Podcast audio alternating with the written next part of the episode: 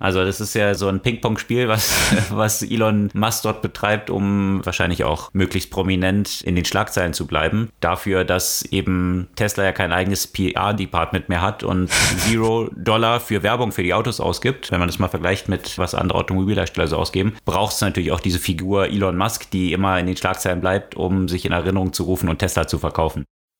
Willkommen zu einer weiteren Folge vom Zurück zur Zukunft Podcast von Creative Construction. Mit Alexander Braun und Agnieszka Walowska.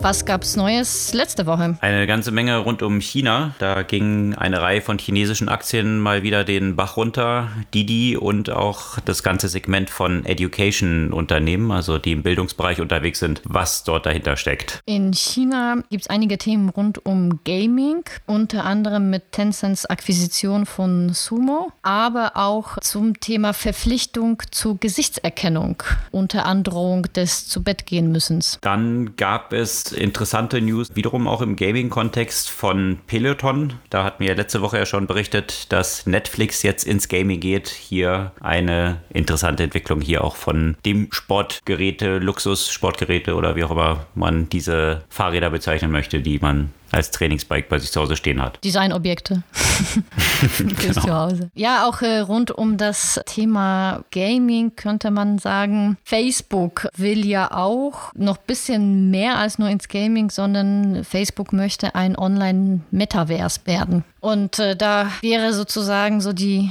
Frage nahe, okay, die machen jetzt eine neue Version von Facebook im Metaverse, weil die alte nicht mehr zu retten ist. Und ja, Facebook ist wieder aufgrund von Desinformation unter Beschuss, hat ordentlich auch Feuer von beiden bekommen und insgesamt sagt man, was dort passiert, ist ein systemisches Versagen. Ja, und da sind wir ja auch schon so ein bisschen im Regulierungsumfeld, mit dem die Big Techs immer stärker konfrontiert sind. Da gab es eine interessante News von der FTC zu dem Thema Right to Repair, also der Reparatur von Geräten, worum es da geht und welche Konsequenzen das so haben kann. Wird Apple bestimmt nicht gut gefallen. Hm, naja, das sind ja interessante Margen, die dann potenziell verloren gehen. Ja. Ja. Und wenn wir uns in diesem, sagen wir mal, politischen Bereich bewegen, da gab es ja auch Neues von den Hackerangriffen auf die Microsoft-Server und da werfen USA und die EU es äh, China vor vor, dahinter zu stehen. Und gleichzeitig aus der gleichen Ecke gab es jetzt nach fast einem Monat eine Info von Kassaya, dass sie jetzt nun die Schlüssel haben, um die Daten ihrer Kunden zu entschlüsseln. Sehr mysteriös, was dort so vorgegangen ist. Man weiß es nicht so ganz genau. Ja, und äh, Revil ist ja verschwunden. Exakt. Wer nicht verschwunden ist, sondern darüber haben wir ja schon einige Male berichtet, ihr Wert ja während der Pandemie enorm gesteigert hat, ist Zoom. Und jetzt mit mit einem interessanten Zukauf von einem ja, Callcenter in der Cloud Anbieter Five9. Und was natürlich auch während des Lockdowns geboomt hat, Bitcoin. Da gibt es auch mal wieder jetzt eine ganze Menge News, überraschenderweise von Elon Musk, hätte keiner erwartet, und aber auch von Jack Dorsey. Und zwar von Jack Dorsey gleich an mehreren Fronten, sowohl bei Twitter als auch bei Square. Und auch munkelt man, beziehungsweise munkelt man nur nicht, sondern sieht man an den Stellenausschreibungen, dass wohl Amazon ernsthaft sich diesem Thema auch widmen möchte. Aber weil du ja das Thema Square ja angesprochen hast, da gibt es ja neben dem Thema Dezentralisierung auch weitere berichtenswerte Informationen und zwar den Launch der Business Bank Konten. Exakt. Und wenn wir schon bei Jack Dorsey sind, der ja CEO von beiden ist, Square und Twitter. Da gab es von Twitter natürlich auch Quartalzahlen, die sehr positiv ausgefallen sind und auch von Snap und diese Auswirkungen oder Interpretationen, die man auf den Werbemarkt daraus so ableiten kann. Mit den Fintech-Themen waren wir aber noch nicht so ganz fertig und da gibt es ja auch noch interessante News von Revolut und zwar haben sie ja schon bei der Finanzierungsrunde ja angekündigt, dass es in Richtung einer Super-App gehen soll. Und ein Schritt in Richtung dieser Super-App ist eine Reisebuchungsplattform. Hm. Ja, und in diese Richtung hatten wir auch schon mal berichtet, Integration von Financial Services soll es ja unter anderem auch bei Gorillas gehen, dem Schnelllieferdienst und der Wettbewerber oder das Vorbild von Gorillas, GoPuff, hat jetzt eine sehr große Funding-Runde angekündigt, zu einer Bewertung von 15 Milliarden. Ja, die Bewertung von Robin Hood ist mittlerweile ein bisschen größer und jetzt geht es ja an die Börse, haben wir auch schon letzte Woche drüber gesprochen. Und jetzt hat ja auch Robinhood angekündigt, was für einen großen Anteil des IPOs der quasi seinen Kunden zur Verfügung stellen möchte und was das eigentlich bedeutet. Spannende Entwicklung. Bevor wir in die ganzen Themen im Detail aber einsteigen, nochmal kurz die Erinnerung. Ihr könnt unseren Podcast gerne abonnieren bzw. followen. Einfach in eurer Podcast-App auf Follow klicken und dann bekommt ihr ihn immer ganz früh am Dienstagmorgen automatisch in eurem Podcast-Player. Ja, dann legen wir los. Was war da jetzt in China? China haben wir auch letztens häufiger mal diskutiert. Jetzt geht es in Richtung Bildung. Was ist da los? Ja, China, da hatten wir, wie du gerade gesagt hast, ja schon ein paar Mal jetzt von berichtet und ich hatte eigentlich auch schon so die Empfehlung rausgegeben, ja, als Investor vielleicht mal erstmal die Finger von chinesischen Aktien zu lassen, obwohl wir natürlich keine Empfehlung geben. Das muss jeder selbst entscheiden, die Investitionsentscheidung treffen. Aber ich glaube, die Finger davon zu halten war jetzt keine schlechte Idee, weil in der vergangenen Woche es wieder kräftig nach unten ging. China hat ja schon in der letzten Zeit für viele Schlagzeilen gesorgt, rund um Alibaba und den Börsengang von Alipay, der dann abgeblasen wurde. Und jetzt zuletzt natürlich jetzt auch Didi, dem chinesischen Uber, was dann kurz nach dem Börsengang, wirklich zwei Tage danach, aus den App Stores geschmissen wurde. Und da ging es diese Woche nochmal kräftig nach unten für Didi. Und der Hintergrund dort ist tatsächlich, dass jetzt erwägt wird, noch weitere drakonische Strafen gegen Didi zu verhängen, weil anscheinend die Regierung so erbost ist, dass Didi einfach trotzdem in den USA an die Börse gegangen ist, obwohl das eigentlich klar kommuniziert war von der Regierung, dass sie da kein Interesse dran haben. Ja, und jetzt wird tatsächlich diskutiert, ob dort sogar ein Regierungsbeamter mit einsteigt bei Didi. Also klingt für mich so ein bisschen nach einer Teilverstaatlichung und das sind natürlich schon Themen, die für die Investoren dann komplett unkalkulierbar sind und sich die Frage stellt, wer möchte möchte jetzt hier noch chinesische Tech-Aktien kaufen. Und das hat sich vergangene Woche auch nochmal verschärft. Und zwar ist dort ein ganzer Sektor jetzt unter Beschuss gekommen, und zwar die Online-Education-Branche. Da gibt es eine ganze Reihe von Startups natürlich in China, die da unterwegs sind. Ist ja auch Tradition in China, sehr viel auf Bildung zu setzen und für seine Kinder dort viel Geld auszugeben. Da ist jetzt die Regierung reingegrätscht und hat gesagt, dass dieses ganze Segment eigentlich umgewandelt werden soll, wahrscheinlich in einen Non-Profit-Bereich. Ja, also diese Unternehmen dürfen einfach kein Geld mehr verdienen. Auch cool, ne? Wenn der Staat mir sagt, so, nö, dein Business ist jetzt Non-Profit, hör auf, Geld damit zu verdienen. Ja, und das hat natürlich dazu geführt, dass dann innerhalb eines Tages, also einer der großen Player dort, Education, um 70 Prozent an Wert verloren hat, andere um 60 Prozent. Das ist natürlich absolut unkalkulierbar, was da gerade läuft. Und ich frage mich, wo steuert China dort gerade hin? Also wir haben ja natürlich die Diskussion auch im Westen rund um die Macht von so großen Tech-Unternehmen und Antitrust, was dort diskutiert wird, um sicherzustellen, dass der Wettbewerb erhalten gehalten wird. Und am Anfang hat man vielleicht auch gedacht, äh, geht es in China dann da auch um Wettbewerb, ja, auch diese großen Player so ein bisschen an die Kandare zu nehmen. Aber ich habe momentan das Gefühl, was dort passiert, dass der Staat so ein bisschen abwartet, Wettbewerb zulässt und sich anschaut, welche Player erfolgreich hervorgehen, um dann einzuschreiten und zu sagen, so, und das macht jetzt der Staat weiter, das ganze Thema. Was natürlich dem gleich kommt, also ich lasse erstmal private Investoren das finanzieren, diesen Wettbewerb und schauen, was erfolgreiches Modell sich dann dort herausstellt. Und das verstaatliche ich dann irgendwie in bestimmter Form. Also das ist so ein bisschen das, was de facto dort abläuft. Und das kann natürlich nicht im Interesse von Investoren sein. Ich weiß nicht, wie es dort weiterlaufen wird. Es gab dann sehr interessanten langen Artikel zu, der versucht, so ein bisschen zu beleuchten, worum es der chinesischen Regierung dort gehen kann. Die scheinen auf jeden Fall auch so zu differenzieren zwischen dem, was wir so als Tech-Unternehmen aus der westlichen Welt hauptsächlich kennen, also die Googles und Facebooks dieser Welt, also die Consumer-Facing Tech-Startups oder Tech-Unternehmen. Hier scheint die Regierung eben ziemlich stark einzugreifen. Bei anderen Bereichen, wo sie weiter diesen Wettbewerb haben wollen, also so im Bereich von AI und zentralen Industrien, da möchte die chinesische Regierung den Wettbewerb weiter in privatunternehmerischer Hand laufen laufen lassen. Aber sie wollen anscheinend so ein bisschen in diese Richtung steuern, dass sie halt sagen, die smartesten Talente sollen eben nicht für solche komischen Unternehmen arbeiten, die optimieren, wie man Werbung besser verkaufen kann oder wie Essen schneller zu einem kommt, also die so Convenience und Consumption fördern, sondern die sollen an den strategischen Zielen des Staates eigentlich arbeiten im Tech-Bereich. Und ja, das ist. Haben äh, nicht ganz unrecht damit, ne? Nur die Frage ist, wie man das erreicht.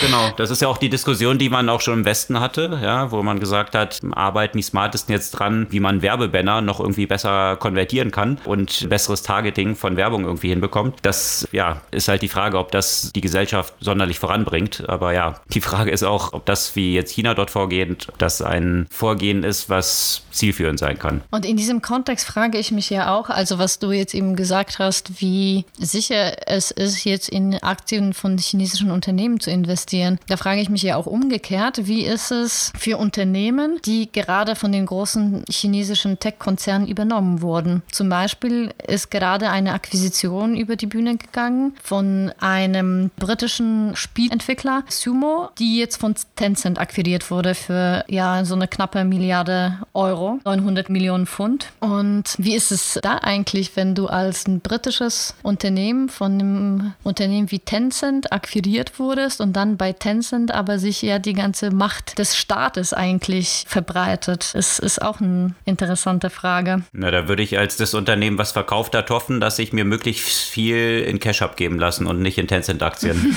das stimmt, ja. Und ja, apropos Spiele ist auch ein großes Thema in China und genauso wie ja auch im Westen, aber verstärkt tatsächlich in, in vielen asiatischen Ländern hat man mit ja, Spielsucht und Spielabhängigkeit zu tun. Und das versucht der Staat, wie immer, im Zweifel ist Überwachung da die Lösung in China. Das heißt, man muss sich ja mit dem Gesicht, mit der Gesichtserkennung eben authentifizieren, wenn man in der Sperrstunde noch Videospieler spielen möchte. Also eben zwischen 22 und 8 Uhr dürfen keine Kinder und Jugendliche die Spiele spielen. Und jetzt auf den Hinweis, naja, was, was das denn heißt, äh, dass man sich jetzt überall eben mit dem Gesicht authentifizieren kann, ist die Antwort, naja, muss man ja nicht, wenn man dann halt nicht nach 22 Uhr spielen möchte. Und wenn man jetzt aber auch weiß, wie das mit dem ganzen Social Scoring System vor sich geht, dann kann man sich ja auch vorstellen, okay, wenn ich mich als Erwachsene da mit meinem Gesicht einlogge, authentifiziere und nach 22 Uhr spiele, kann das ja natürlich auch gleich schön in meine Bewertung reinfließen.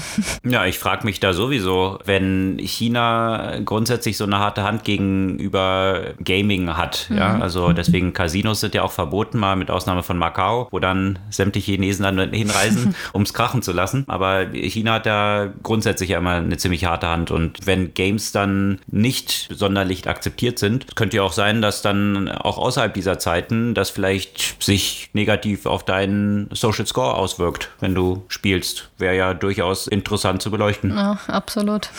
Ja, Spiele ist jetzt gerade irgendwie großes Thema. Du meintest jetzt auch, Peloton steigt in die Spiele ein. Das habe ich gar nicht mitbekommen. Was ich mitbekommen habe, apropos Peloton, was ich auch interessant finde, ich glaube, die merken nämlich so nach der Pandemie, gut, insofern es dann irgendwie wirklich nach der Pandemie gibt, irgendwann, geht denen so ein bisschen im Zweifel der Arsch auf Grundeis. Leute gehen wieder ins Fitnessstudio und jetzt versuchen sie mit unterschiedlichen Modellen, auch mit so einem Company-Bikes und Company-Programmen für, für Peloton. Aber das nur so am Rande. Aber sag mal jetzt was dem Thema Gaming da rund um Peloton? Ja, Gaming ist natürlich eine riesige Industrie und immer noch sehr stark im Wachstum begriffen, obwohl sie schon so riesig ist. Und dementsprechend sämtliche Unternehmen, die jetzt irgendwie noch wachsen wollen, also hatten wir letzte Woche ja berichtet, dass Netflix auch angekündigt hat, das auch auf Netflix Games jetzt anzubieten. Das versucht jetzt natürlich auch Peloton, um die Stickiness dort zu erhöhen, ja, damit die Leute eben nicht rausgehen ins Fitnessstudio oder was auch immer machen, sondern ihren Peloton-Bikes treu bleiben und die Abhängigkeit dort erhöht wird. Und das wird natürlich immer ganz gut über Gamification erreicht. Und hier wollen sie jetzt tatsächlich ein Spiel, das haben sie jetzt vorgestellt, einführen, wo du so bestimmte Aufgaben erfüllen musst. Ja, du radelst auf deinem Bike dort und ja, hast dann bestimmte Aufgaben, die du, du da erfüllen musst. Und das geht halt noch ein bisschen weiter als das, was man bisher hatte. Mit diesem Highscore, was es ja dort in diesem Kontext natürlich auch schon gab. Hast du ja schon immer solche Wettbewerbskomponenten dort drin. Aber das soll jetzt entsprechend noch ausgeweitet werden. Und ich kann mir durchaus vorstellen, dass es ein erster Schritt ist. Also, dass dort sicherlich noch, wenn sie mit einem so einem Game anfangen, dort noch eine ganze Reihe von anderen Ideen schlummern, wie sie das noch weiter ausbauen aufbauen können. Also natürlich können sie einerseits über Hardware versuchen, noch zusätzliche Hardware irgendwie zu verkaufen und darüber dieses Abo, was ja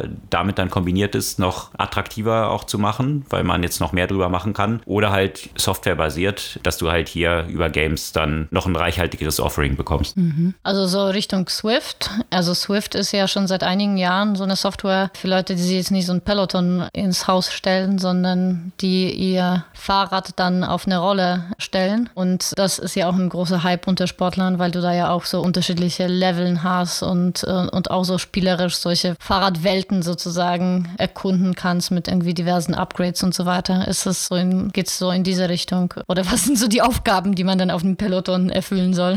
Ja, das waren erstmal, das klang noch sehr basic. Es waren irgendwie so drei okay. Tasks, die man dort in unterschiedlicher Form irgendwie zu erfüllen hat. Und der Redakteur, der diesen Artikel geschrieben hat, war auch ziemlich underwhelmed, um es jetzt mal so zu sagen. Hat gleichzeitig dann auch gesagt, dass er sowieso nicht so ein Gamer ist. Von daher fehlt ihm vielleicht halt auch die Fantasie, das einschätzen zu können. Aber das klang jetzt wirklich erstmal nach einem sehr zahmen ersten Schritt in diese Richtung. Okay. Ja, und von Gaming ist ja so die nächste Aufbaustufe, von denen jetzt alle erzählen, die sich in dieser Sphäre irgendwie bewegen, ist das Thema Metaverse. Also quasi über das Gaming hinaus wirklich so eine, ja, so eine virtuelle Welt zu schaffen oder virtuelle Realität in dem wahrsten Sinne zu schaffen. Also nicht die Games ins Leben zu bringen, sondern das Leben ins Game zu transferieren, sozusagen. Genau, richtig. Und da will auch Facebook hin. Ja. Und äh, haben schon einige Initiativen in diese Richtung, unter anderem arbeiten sie auch sowas, was sie so Infinite Office äh, nennen. Also eben, dass man so ein, jetzt nicht nur zum Konzert oder zum, zu einer Unterhaltung, sagen wir mal, in so eine virtuelle Welt abtaucht, sondern ja auch in so einem Arbeitskontext, was sich so einige vorgestellt haben, dass es irgendwann mal während der Pandemie möglich sein sollte. Und äh, ja, Facebook hat ja eigentlich schon 2019 Facebook Horizon gelauncht, was so eine immersive Umgebung äh, sein soll. Die ist ja nur Invitation only und über, über Oculus zugänglich. Und ja, das soll ja sozusagen das äh, neue Facebook werden. Und ich frage mich natürlich in, in diesem Kontext, gerade wenn du in so einem immersiven Umfeld bist, wo du im Zweifel ja auch noch mehr sensorische Informationen über die Nutzerinnen und Nutzer hast, möchte ich äh, noch mehr von meinen Aktivitätsdaten Facebook zur Verfügung stellen, wissend, wie sie in den letzten Jahren mit den Daten umgegangen sind. Lebst du dann in der Facebook-Matrix sozusagen? Sozusagen. Und kannst jetzt überlegen, ob du die Blue Pill oder die Red Pill, also die blaue Pille wäre dann für Facebook wahrscheinlich nimmst und äh, dann in das Facebook-Universum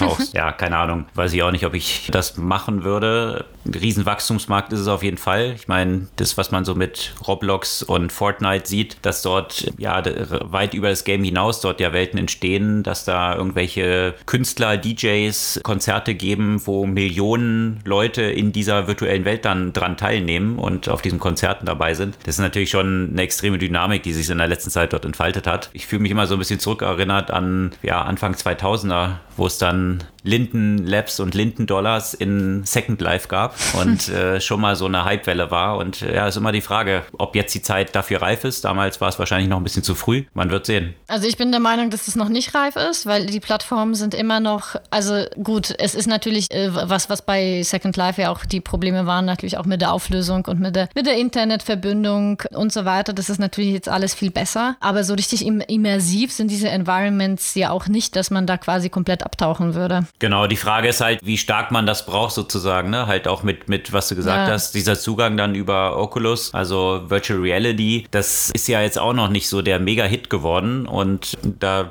scheitert zum Teil, glaube ich, auch noch so ein bisschen am Formfaktor, aber auch wirklich an dem Erlebnis noch, dass es jetzt noch nicht so viele Leute so überzeugt hat bisher. Die Devices sind immer noch schwer, nicht unglaublich nutzerfreundlich und halt sehr teuer, ja. Also gut, iPhones sind auch teuer, haben sich ja auch trotzdem wie geschnitten Brot verkauft, aber dieses Bedarf nach, nach eben so Virtual Reality Headset äh, hat sich einfach noch nicht so verbreitet. Und ich glaube, schon, also wie ist ein Glauben, dass, äh, dass man einfach noch, äh, noch, noch bessere Geräte braucht, um wirklich diese, diese, diese immersive Umgebung zu schaffen, um, um damit wirklich Erfolg zu haben. Ja. Mhm. Also jetzt, um das wirklich jetzt Metaverse zu nennen, ja. ja. Natürlich hast ja. du schon Elemente, natürlich äh, sind Games einfach unfassbar gut geworden und, und natürlich tauchen da Leute für Stunden und Tage ab, auch ohne quasi komplette Immersion. Aber dann sind es halt eben noch Games, glaube ich glaube ich. Mhm. Die auch schon halt vielseitig geworden sind, wie Roblox und Co., auch mit eigener Absolut. Währung und lauter solchen Sachen, aber die sind noch nicht so immersiv, dass, dass man jetzt das Gefühl hat, sich da drin zu bewegen.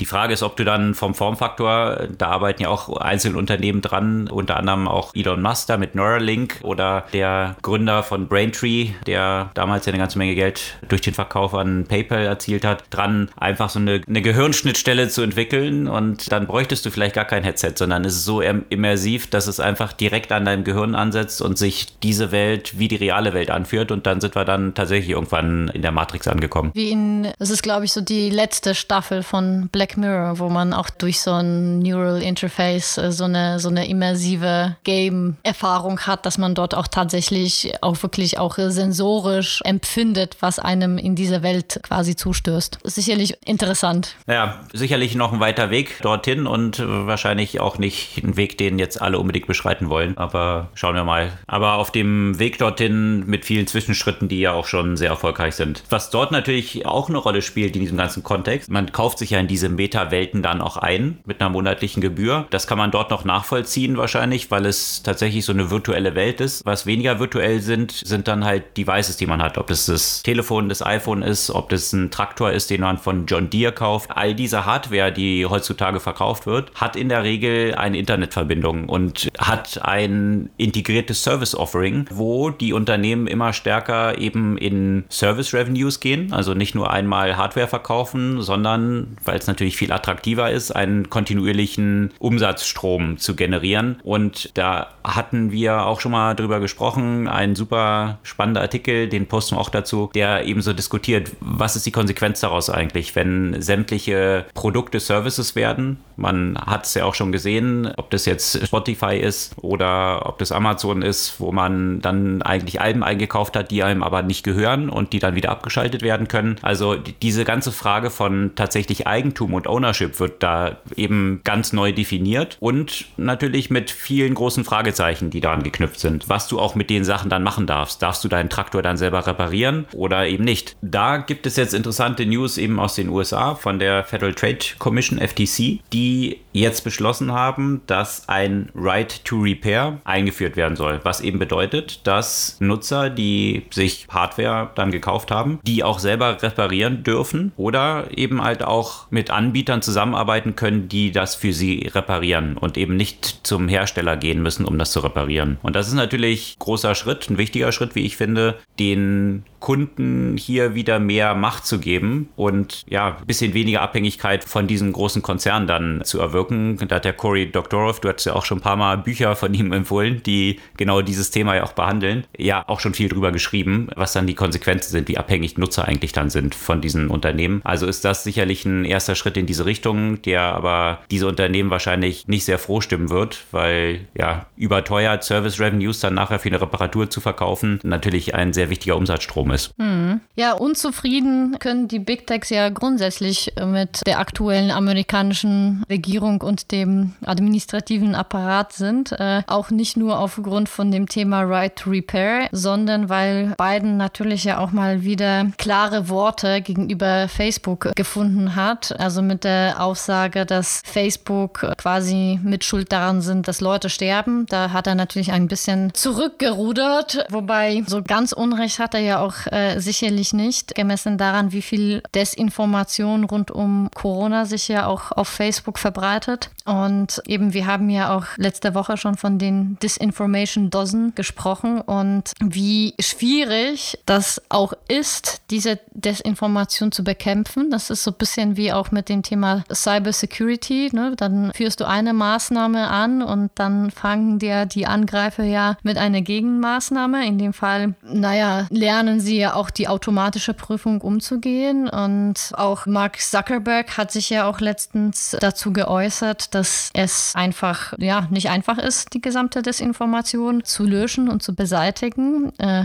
Überraschung. Aber man muss ja auch sagen, dass äh, die Tatsache, dass sich das ja auch auf äh, Facebook alle so verbreiten konnte, meines Erachtens eine jahrelange Geschichte hat von Ignorieren von, von Desinformation und jahrelange Geschichte von Aussagen wie, das ist alles äh, äh Freedom of Speech und auch wenn das falsch ist, dürfen wir das nicht einschränken. Und somit ist da ja auch so eine, meines Erachtens äh, eben Kultur entstanden, in dem sich die Falschinformation extrem gut äh, verbreiten kann. Wozu kommt ja auch, dass die Desinformation sehr schnell ja auch übersetzt wird in alle möglichen Sprachen und äh, bekanntermaßen ist Facebook besonders äh, schlecht darin, Desinformation zu identifizieren, die eben nicht auf Englisch geschrieben ist. Von daher, dazu kommt noch heute auch später auch eine Buchempfehlung, die das Thema ja auch betrifft. Ja, und die Leute, die diese Desinformation verbreiten, natürlich auch immer schlauer werden und gerade wenn es jetzt um dieses Thema Impfung geht, dann eben nicht Vaccine verwenden, sondern Swimmer, also diejenigen, die sich impfen lassen, sind jetzt wohl irgendwie Swimmer und eine eigene Terminologie entwickeln, um dann der leichten Entdeckung zu entgehen. Also äh, sicherlich ist es eine Mammutaufgabe, ist keine Frage. Das löst aber das Problem auch noch nicht trotzdem. Ja, und man hätte sich der Aufgabe vielleicht ja auch ein bisschen früher widmen können und nicht äh, jahrelange verweigern, dass das ein Problem ist. Ja. Und das gleiche Thema hat man dann ja auch gleich äh, so ein bisschen bei Security, dass man da sicherlich ja auch in der westlichen Welt einiges aufzuholen hat. Äh, jetzt hat sich ja herausgestellt, dass die Attacken auf äh, Microsoft-Server, von denen wir, glaube ich, auch schon vor einigen Wochen ja berichtet haben, von chinesischen Boden zumindest äh, gestartet sind und vermutlich nicht ganz ohne Wissen von staatlichen Stellen in China. Surprise, surprise. Also damit sieht man, wie die größten Attacken, die es im Moment gibt, eben ganz klar aus China und Russland kommen und offenbart immer wieder, wie, ja, wie schwach wir, wir wohl noch auf sowas vorbereitet sind. Übrigens, apropos Russland, da kamen ja auch wohl die Revil-Angreifer her und jetzt, äh, fast einen Monat nach den Attacken auf Kasaya, gibt es wohl die Codes um die Kundendaten zu entschlüsseln, ohne dass man ganz genau erfahren würde, wo das herkommt und ob dafür irgendwelches Geld irgendwohin geflossen ist. Und ja, währenddessen ist Revil auf mysteriöse Weise offline gegangen. Ob temporär, um Verfolgung zu entgehen, die wahrscheinlich ja auch etwas entschieden wurde, nachdem ja auch staatliche amerikanische Stellen sich angeschaltet haben, um einfach mal zu pausieren oder ob es dafür andere Gründe gibt, werden wir vielleicht noch erfahren. Ja, das ist schon mysteriös, was dort so abgelaufen ist. Was wir auch schon berichtet hatten, ist, dass es helfen kann, wenn man hier russische Schriftzeichen als Tastatur bei sich installiert hat, weil das anscheinend identifiziert wird zum Teil. Müsste man sich jetzt wahrscheinlich auch noch Mandarin irgendwie dann wenn die vom chinesischen Boden auch die Attacken kommen, sollte man das vielleicht auch noch bei sich installieren und mal gucken, vielleicht hilft es dann. Schauen wir mal. Also die russischen habe ich auf all meinen Devices. äh, Chinesisch habe ich tatsächlich nur auf einem bisher. Oh, immerhin. Schauen wir mal, ob ich dann sicher bin vorerst. Kannst ja ein Feldstudio machen dann sozusagen, ne? Wenn das Gerät verschont wurde, dann weißt du, dass es funktioniert. Tja, wenn das so einfach wäre. Was schützt denn gegen Pegasus?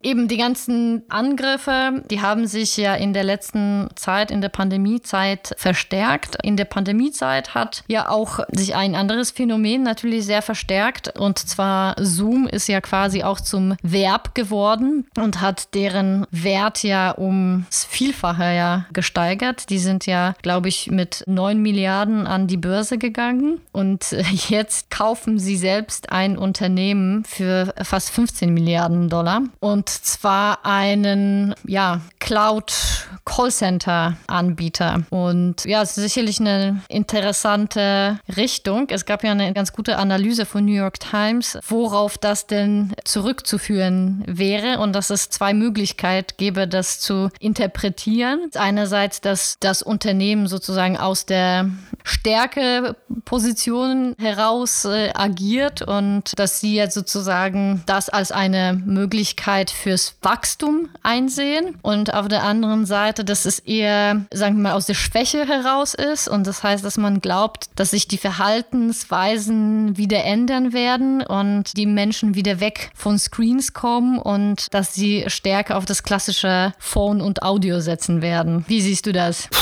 Ja, das ist äh, my guess as good as anyone else. Aber ähm, ich glaube, dass was für Zoom hier natürlich eine Rolle spielt, ist, wie du es gesagt hast, die, die haben sich natürlich extrem dynamisch entwickelt. Ich habe gerade mal geschaut. Ich meine, die haben einen Umsatz 2021 von 2,7 Milliarden. Also das nehme ich mal, ist dann aufs Jahr wahrscheinlich gerechnet und sind mit 105 Milliarden bewertet. Ja. Also das ist schon ein gesundes Multiple oder auch ungesund, will ich mal sagen. Und die sind tatsächlich von dem Hoch, was sie im Oktober hatten, auch schon um 40 Prozent wieder zurückgekommen. Aber ist natürlich jetzt gut in so einer Situation, wenn du weißt, dass deine Aktien eigentlich überbewertet sind, diese mhm. Aktien als eine Währung einzusetzen, um andere Unternehmen zu kaufen. Das ist natürlich genau das, was man eigentlich machen muss, um ja von dieser Überbewertung dann zu profitieren und das Unternehmen so auszubauen. Natürlich Callcenter ergibt ja schon Sinn. Das ist ja so in der Nähe von dem, was Zoom ja schon so als Geschäft macht. Von daher kann ich mir durchaus vorstellen, dass es eine sinnvolle Erweiterung jetzt des Geschäfts dort ist. Aber durchaus interessant, dass sie sich in die Business-Ecke sozusagen erweitern und nicht irgendwas dazu kaufen, was, äh, was in Richtung Endkonsumenten gehen würde. Ja, glauben Sie vielleicht mehr Geld verdienen zu können mit Businesskunden, kann ich mir vorstellen. Also bestimmt, ja. Hm. Die meisten Kunden, die Sie haben, wahrscheinlich, ich kann mir schon vorstellen, ich weiß nicht, wie viele von den von den Kunden, die Zoom jetzt so hat, das privat nutzen und dort privat bezahlte Accounts haben. Ich kann mir schon vorstellen, dass die meisten, die Zoom bezahlt nutzen, Kunden auch jetzt schon tatsächlich Businesskunden sind oder dass das Unternehmen für die Mitarbeiter halt zahlt, dass die halt Zoom nutzen. Also von daher kann ich mir schon vorstellen, dass das besser mit der Kundenbasis eigentlich zusammenpasst. In Richtung Businesskunden gibt es ja einige Bewegung auch in der Fintech-Szene, also einige Fintech-Startups, die mit dem Thema B2B-Payments äh, beschäftigen, haben ja auch in der letzten Zeit ordentliche Finanzierung bekommen, aber natürlich weit vorne in dem Bereich Bereich ist natürlich Square. Und Square hat gerade auch Business-Konten, also richtige Business-Konten gelauncht und somit ja, wollen sie auch die gesamte Wertschöpfungskette bei ihren Kunden ja auch tatsächlich abdecken. Wir haben ja auch schon vor einer Weile ja auch, glaube ich, darüber gesprochen, dass sie auch äh, Business-Kredite in ihre Plattform integrieren wollen und ja, somit äh, werden sie zu einem ernsthaften Anbieter in dem Kontext des Business Banking. Banking. Ja, und das gleich in mehrerlei Hinsicht. Einerseits, weil sie jetzt natürlich eben auch eine Banklizenz haben und dort mit eigenen Bankkonten dann unterwegs sind. Aber weil der Gründer von Square, der ist ja auch der Gründer von Twitter, also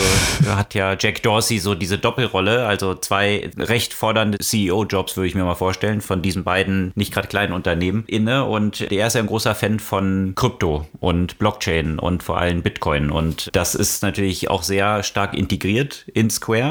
Also man kann dort schon eine ganze Weile drüber natürlich auch Krypto handeln. Er sieht es aber die Zukunft von Square viel tiefer in diesen Decentralized Finance Bereich, also Blockchain-basierten Banking, wo jetzt im ersten Schritt zwar Square eine Bank wird, aber letztendlich Banken aus dieser Wertschöpfungskette rausgeschmissen werden sollen. Das ist eigentlich so das Endziel, was Square oder Jack Dorsey mit Square und Decentralized Finance dort verfolgt. Und da schlummern natürlich eine ganze Menge Versprechen von einer höheren Effizienz, von schnelleren Abwicklungen von Transaktionen und so weiter. Und das ist ein großes Thema, was dort Square vorantreibt und die Märkte beurteilen das sehr positiv. Also die Aktie hat sich da recht dynamisch entwickelt in der letzten Zeit. Mhm. Ist jetzt auch Bitcoin nach äh, diesen ganzen Ankündigungen und Informationen ja auch wieder gestiegen? Habe ich schon eine Weile nicht drauf geguckt. Ja, die sind auch wieder ein bisschen nach oben gegangen, ja, waren ja dann unter die 30.000 Dollar mal gefallen, jetzt aktuell wieder bei 34.000 Dollar. Du hast schon angesprochen, da gab es ja noch eine andere News. Nicht nur Square ist ja da mit Bitcoin unterwegs, sondern bis vor kurzem auch noch Elon Musk und dann wieder nicht weil er dann festgestellt hat, dass Bitcoin doch anscheinend viel Energie verbraucht, Aber was ja. er vorher noch nicht wusste, bevor er 1,5 Milliarden dort von Tesla Money reingesteckt hat, hat er danach dann festgestellt. Jetzt hat er aber festgestellt, dass anscheinend, da hat sich ja in China auch eine Menge getan. China greift da jetzt ja recht rigoros durch und schmeißt diese ganzen Kryptofarmen aus dem Land. Da gab es ja echt auch faszinierende Bilder. Da werden jetzt diese ganzen Mining-Hardware wird jetzt verschifft aus China und in viele andere Länder gebracht, wo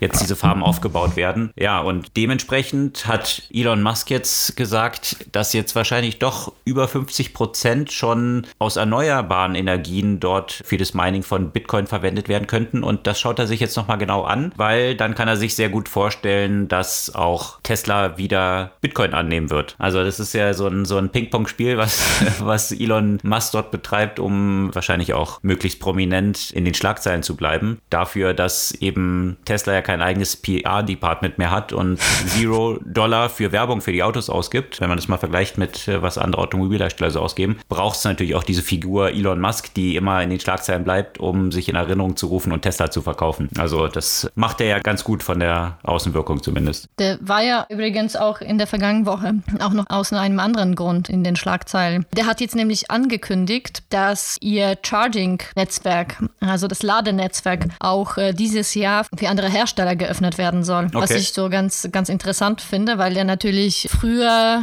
haben wir glaube ich auch schon mal ganz am Anfang mal darüber berichtet, der hat ja eigentlich auch die ganzen Patente, die er ja hatte in dem Bereich erneuerbare Energien, ja Open Source gemacht. Und äh, das Öffnen von dem Charging-Netzwerk würde eigentlich eher zu dem Gedanken ganz gut passen, wenn er sagt, sein Ziel ist es ja auch wirklich äh, nicht nur Tesla zu verkaufen, sondern grundsätzlich die Elektromobilität weltweit nach vorne zu bringen, dann ist es natürlich auch ein logischer Schritt, die Ladestation auch im Zweifel anderen zur Verfügung zu stellen. Ja, bin ich gespannt, wie es dort vorangeht. Also auf jeden Fall wird Bitcoin noch eine ganze Weile dann in den Schlagzeilen bleiben. Mal wird es wieder akzeptiert, dann wird es wieder nicht akzeptiert. Also dieses Ping-Pong wird wahrscheinlich noch eine Weile weitergehen. Da ist Jack Dorsey eben ein bisschen klarer in dem, was er dort will. Also hat mir ja gerade eben berichtet schon mit Square, aber auch bei Twitter hat er bekannt gegeben, dass Bitcoin eine ganz zentrale Komponente von Twitter werden wird. Und zwar plant Twitter ja den Ausbau dort auch von direkten Zahlungen, die dann möglich sind, sodass Influencer oder dass du halt so Paid Accounts dann haben kannst auch auf Twitter und eigentlich auch das, was jetzt zu Substack geflossen ist, halt solche Newsletter-Tools, dass das auch alles bei Twitter integriert wird, was ja total Sinn ergibt, weil viele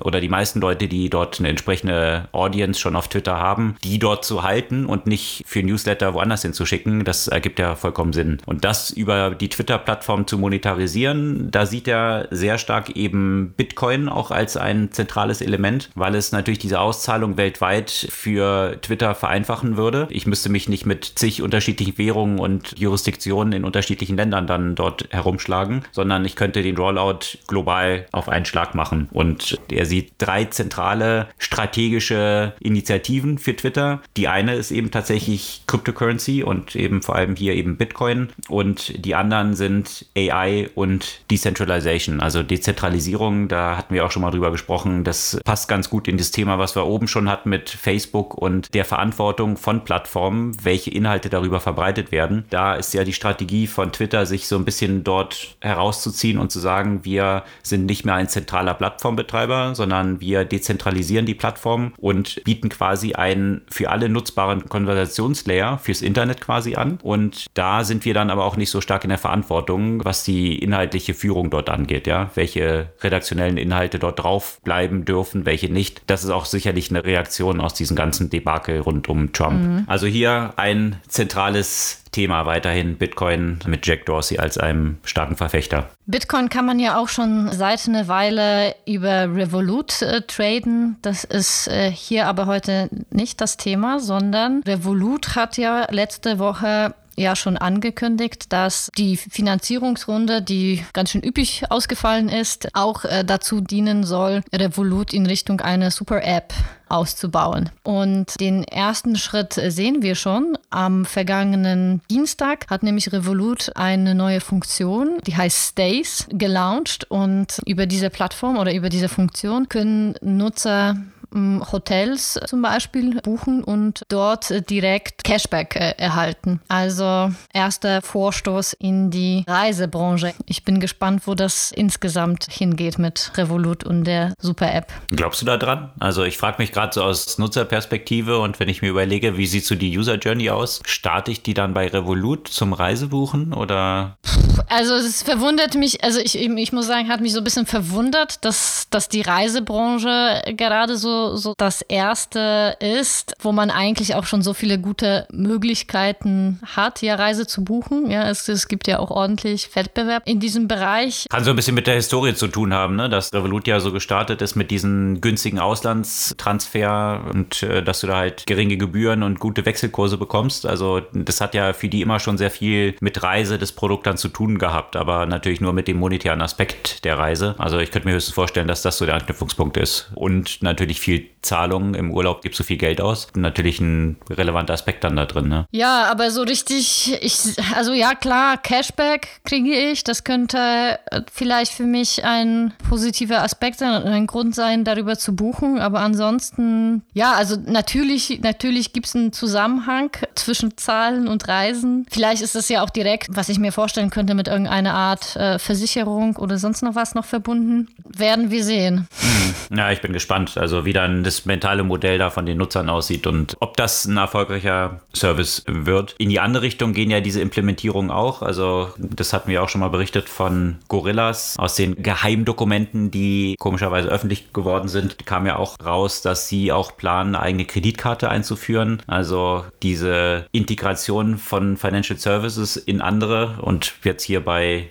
Revolut halt in diese andere Richtung, dass Financial Services versuchen auch aus der anderen Richtung dann zu einer Super-App zu werden und immer mehr zu integrieren. Das Vorbild von Gorillas ist ja ein Unternehmen aus den USA, was so ähnlich heißt, GoPuff. Die sind schon ein bisschen länger am Markt und auch schon ein bisschen höher bewertet. Die haben jetzt bekannt gegeben, dass sie nochmal eine Milliarde, also darunter geht es glaube ich aktuell nicht mehr, eine Milliarde neues Funding aufnehmen und dann nach dem Funding äh, mit 15 Milliarden bewertet sind. Also Postmoney 15 Milliarden Dollar Bewertung haben, dass, wenn man sich mal anschaut, wie dynamisch sich dieses Segment dort entwickelt hat, die haben erst vor kurzem über eine Milliarde zu einer Bewertung von 8,9 Milliarden geraced. Das war erst im März wohlgemerkt und davor, ein paar Monate davor erst zu einer Bewertung von 3,8 Milliarden. Also jetzt von 3,8 Milliarden innerhalb eines Jahres hoch auf 15 Milliarden ist natürlich wieder so ein totales Hype-Thema gerade, ne? wie sonst so andere gewesen sind, was teilweise dann diese Scooter waren oder was auch Essenslieferungen oder damals dann diese Groupon-Klone und, und so weiter. Also ein absolutes Halbthema, was dort gerade existiert. Ich bin mal gespannt, ob Gorillas, da hatte man ja so im Mai schon gemunkelt, dass die auch zu einer ziemlich hohen Bewertung wieder Geld raisen wollen. Da hat man jetzt nicht mehr so viel gehört seitdem. Die wollten zu 6 Milliarden neues Kapital aufnehmen, aber Mai ist ja auch schon wiederum fast zwei Monate her. Also bin mal gespannt, was sich da so tut. GoPuff wird wahrscheinlich viel von diesem Geld auch einsetzen, um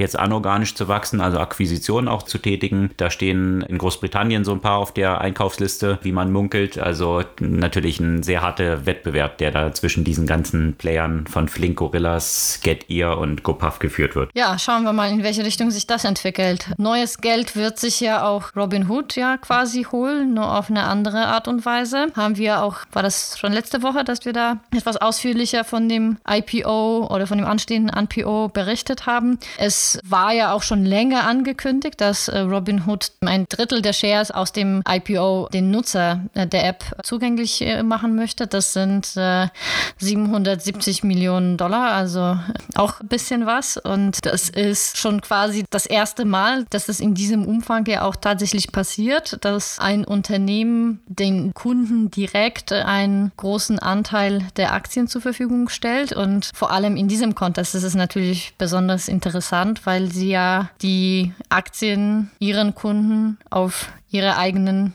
Plattform ja quasi zur Verfügung stellen. Das, ja, das äh, birgt ja auch sicherlich das eine oder andere Risiko. Das passt natürlich super in diese Story rein von Robin Hood, ja, also die ja sagen immer, ja, gegen die großen bösen Hedgefonds und Demokratisierung des Zugangs zur Börse und wo die Demokratisierung natürlich noch nicht so gut äh, funktioniert, ist natürlich bei Börsengängen, bei IPOs, weil in der Regel die kleinen Investoren oder Retail-Investoren dort sehr schwer überhaupt rankommen und viele von den Gewinnen, die dann bei so einem IPO erzielt werden können, doch dann eher bei institutionellen landen. Und deswegen passt es natürlich ganz gut in die Story rein, dass sie sagen, guck mal hier, wenn du bei Robinhood bist, wir geben dir den Zugang. Aber eben, wie du sagst, kann natürlich auch das Risiko bergen, wenn der Börsengang jetzt nicht so erfolgreich verläuft, dann hast du halt mehrere negative Effekte. Ja? Also einerseits ist es für dich als Robinhood natürlich schlecht, aber wenn du jetzt dann auch noch Nutzer auf deiner Plattform hast, die dort dann mit deinen Aktien Geld verloren haben, dann haben sie ja weniger Geld zum Anlegen und und sind noch sauer auf dich als Robin Hood. Also das sind natürlich so ein bisschen die möglichen negativen Auswirkungen, die es haben kann. Wenn die, der Börsengang aber jetzt erfolgreich vonstatten geht, dann gibt es dieses Problem natürlich nicht. Ich bin gespannt, ob die dieses richtige Fenster für diesen Börsengang tatsächlich noch gefunden haben. Da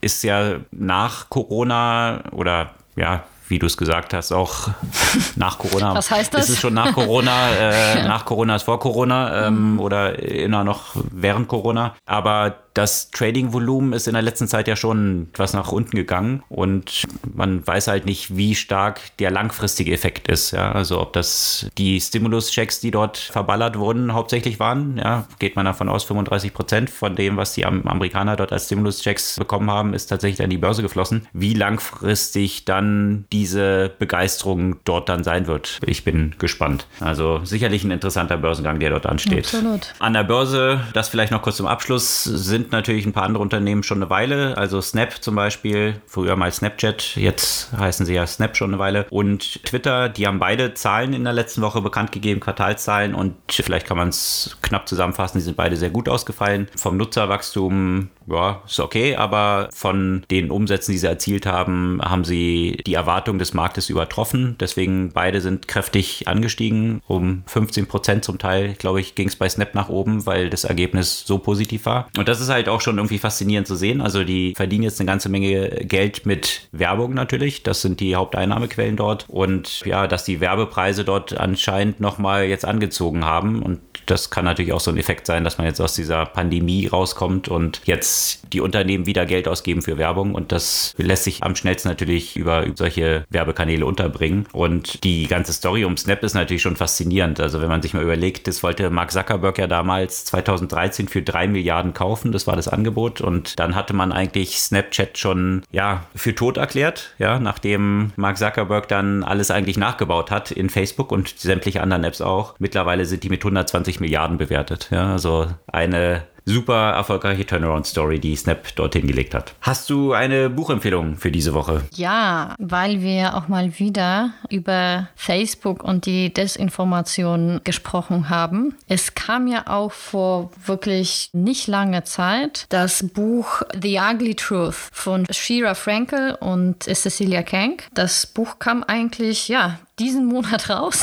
Und das geht ja auch wirklich der ganzen Sache auf den Grund, wie es tatsächlich auch dazu kommen konnte, dass A zum Beispiel von der russischen Seite so viel Einfluss auf die Wahlen ja über Facebook äh, genommen werden konnte, wie es dazu kommen konnte, dass sich tatsächlich auch so viel Desinformation verbreiten konnte, was ja auch ja ursächlich dafür ist, dass auch so viel Desinformation im Kontext von Coronavirus und speziell jetzt den Impfungen ja auch verbreitet wird. Und da gibt es schon ziemlichen Einblick in die beiden Hauptakteure, also Mark Zuckerberg und Sheryl Sandberg. Und auch wenn man sich mit den vielen Fehltritten des Unternehmens in den letzten ja, Jahrzehnt de facto beschäftigt hat, ist es trotzdem noch sehr interessant, sich das Buch reinzuziehen. Und da wird man auch auf weitere Aspekte aufmerksam und da wird es einem ja auch wirklich klar, wie viel dort auch schiefgegangen ist, was mit vollem Wissen Wissen von Zuckerberg und Sandberg tatsächlich schiefgegangen ist und wie Leute, die darauf aufmerksam gemacht haben, eben mehr oder weniger zum Schweigen gebracht wurden. Also das Buch lohnt sich in jedem Fall, ist auch sehr kurzweilig, kann ich, kann ich auf jeden Fall empfehlen. Man erfährt auch so ein bisschen über die Dynamik zwischen äh, Sheryl Sandberg und Mark Zuckerberg, Absolut. Ne? Wie, wie die so unterwegs sind und sich vielleicht auch nicht mehr ganz so grün sind in vielen Themen. Oder es von Anfang an wahrscheinlich auch nicht waren und ja auch wie viel Einfluss tatsächlich noch Sandberg tatsächlich ja überhaupt hat, stellte man dann ja auch äh, zur Diskussion und so weiter. Also ist auch gelesen schon, oder? Nein, aber das hat ja für viel Schlagzeilen ja. gesorgt und es waren so Passagen, die, mhm. die natürlich in verschiedenen Artikeln jetzt mal schon erschienen sind. Das fand ich jetzt auch nochmal interessant. Diese Woche die Buchempfehlung im Ugly Truth, Inside Facebook's Battle for Domination, als die Leseempfehlung und als Leseempfehlung natürlich auch sämtliche Artikel